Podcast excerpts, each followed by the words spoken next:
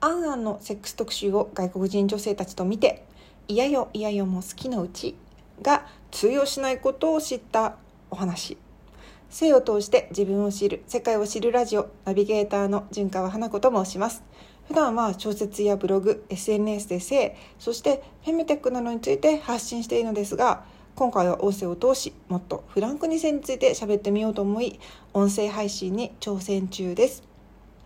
今日話したい内容はアンアンのセックス特集を外国人女性たちと見たらすんごいことになったというお話の続き。前回の放送ではアンアンのセックス特集の付録女性アダルトビデオをフランス、オランダ、アメリカ育ちのデンマークと日本人のハーフの友人たちと見ることになった経緯をお話ししました。今日はその続きのお話です。えっ、ー、とねそれで前回ねあのアンアの表紙が童顔な男性と西洋人が抱き合うっていうものだったことについていろいろ突っ込まれたりいろいろありつつもやっとねアンアのセックス特集についていた袋とじ女性用 AV, AV の DVD を再生し始めた私。この、えー、DVD の内容なんですけど確かね結婚式の二次会で再会した男女がこう久しぶりにこう会ってこう恋愛感情が芽生えてでそれで初めての「てんてんてん」みたいなそんな流れだったことを記憶しています。ところどころ恥ずかしいセリフとか不自然な箇所も、まあ、もちろんねあるわけなんですけどそれになんかねあのやっぱりそういう そういうあの DVD だからやっぱりツッコミどころもたくさんあるわけなんですけど男性用の AV に比べたらストーリーがちゃんとあるわけなので感情移入まあ比べたらしやすい。構成とかもまああるあるのであとねコンドームをちゃんと使用するシーンとかも入っています。そういうとこがねちょっとこう男性ものと違うのかなとか思いながら感心しながら私は視聴していたわけなんですけどでこう女優さんと男優さんがこうイチャイチャしてるところもちゃんと女性用 AV だからなのか何なのか分かんないんだけどこうやってるところもなんかリアルで見てる方がめちゃくちゃ恥ずかしいんですよ。で海外女子たちも結構そこのシーンとかはニヤニヤしながら映像を見ていたわけです。で優しくリードする男性男優さんに対して時折女優さんが「ダメハート」みたいなことをなんか私が言うとちょっとあれなんだけど「ダメダメうんダメなんていう言い方してたのかななんかダメにハートがついてるみたいな言い方結構こう言うんですねそういうのもなんかなんていうか付き合いたて感が伝わってきて可愛いなって思ってあの2人のやり取りにキュンキュンしていた私なんですけど横で友人が首をかしげてるんですよ。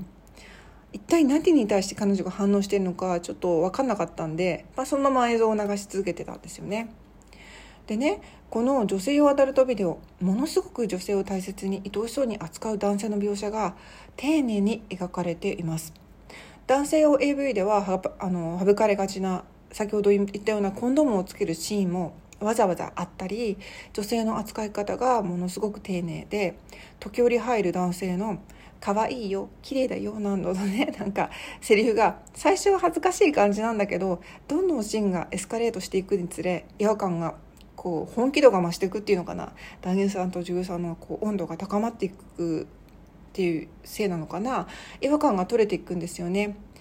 そしてついにね女優さんがこうどんどんこう感情こう上がっていって感情だけじゃなくて体の感覚もどんどん高まってあの言葉を言うわけなんです。それはだダメって盛り上がってる私の横でですね M ちゃんがものすごいリエさんなんか声でねちょっとってこう言ってきたんですよ。私としてはこう、ね、何今盛り上がってるとこなのにって思うわけなんだけど M ちゃんはめちゃくちゃ不機嫌で今彼女ダメって言ったけどダメってノーって意味でしょってこう言ってくるんですね。でその、まあ、ずっと映像を見続けてるのでその後もこうこう女優さんが「いや」とか言うんですよ。その度に「ほら今度は嫌って言った」とかこういちいち突っ込んできてなんかこうななこっちとしては見てるこっちとしてはもう全然意味わかんない。何の話をしてるんだ？って思ってこう私がぼーってしてるとそのこう私の様子をね見た M ちゃんが怒りながら聞いてきたんです。このガールはこのボーイとセックスしたいんでしょ？それなのになんでダメとか嫌って言うの？って。2人とも了解を得て関係を持とうとしてるのに嫌ってどういうこと？ダメってどうして？何がダメなわけ？ほらまた嫌って言ったしみたいな。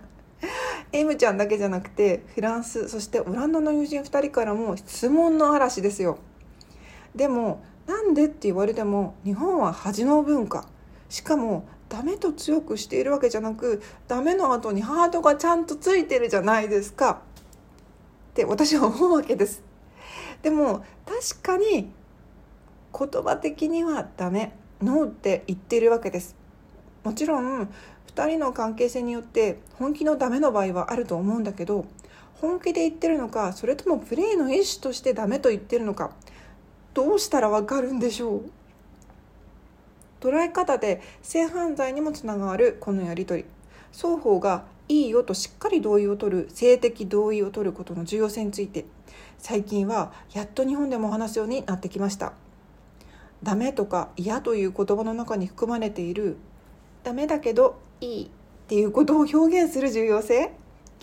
嫌よ嫌よも好きのうちという言葉がありますがこれを説明するには日本人特に女性にとってセックスは恥ずかしい行為、えー、配信的行為だっていううん前提条件を説明しなくちゃならないのかなっていうふうにも思いました。嬉しい楽しい気持ちいいけど恥ずかしい。それを表現するために生まれた「ダメハート」っていうののイエスっていう言葉。日本人ってもしや背徳感と罪悪感で発情しているのでしょうか？この発見はポルノ依存症を理解するだけでなく私自身が性をどのように扱ってきたか知る上で大変役に立ちました。まあ途中ねいろいろ突っ込まれましたけど最後まで何とか主張した私たち。感想を恐る恐る彼女たちに聞いてみたんですけどまあバッサリねこれは AV じゃないってあのあっさり下されました。でもこれは日本人の私にとってやっぱり AV なのですがじゃあさあなたたちにとってこれ AV っていうかポルノってどういうものを言うわけなの？みたいな。気持ちが湧いてきたんですよね。そして今私がこれ見てるものって一体何なんだって。そしたらまあ彼女たちにとってこの日本人の女性用 AV はティーンエイジャーが夢見る恋愛ドラマみたいなものっていうふうにね、えー、回答されました。はい、ででもね男性が見る AV もファンタジーなんだから女性用 AV だって日本人女性にとってファンタジーであるべきものなのかもしれないななんてそこでそのじゃあねその彼女たちジェンダーギャップ上位国のオランダフランスデンマークの彼女たちにとってのファンタジー AV って一体どういうものなんだろうってちょっと興味湧きません？この話は海外女子たちの好きな女性用 AV 用女性用ポルノを見たらすんごいことになったっていうお話に続きます。今回話した経験だけじゃなく性にまつわる出来事をノートの記事でも書いています。また「フィーリングといえばお相手やポルノ依存症」というコメディ小説が絶賛 Amazon の電子書籍 Kindle にて発売中のほか女性が安心して自分について話せる場所。エンブレースというコミュニティ運営や自分の心と体と向き合う講座などを開催しています。自分の言葉を知ることは自分を生きるにつながる。あなたの言葉を見つけると人生が変わる動き出す。女子力女性らしさって性ジェンダー人生にモヤモヤしているなど、えー、そういった方にぜひ参加していただきたいと思っています。私のプロフィール欄にホームページやリンクなども貼っておきますのでチェックしていただけると光栄です。ここまで聞いていただきありがとうございます。純川花子でした。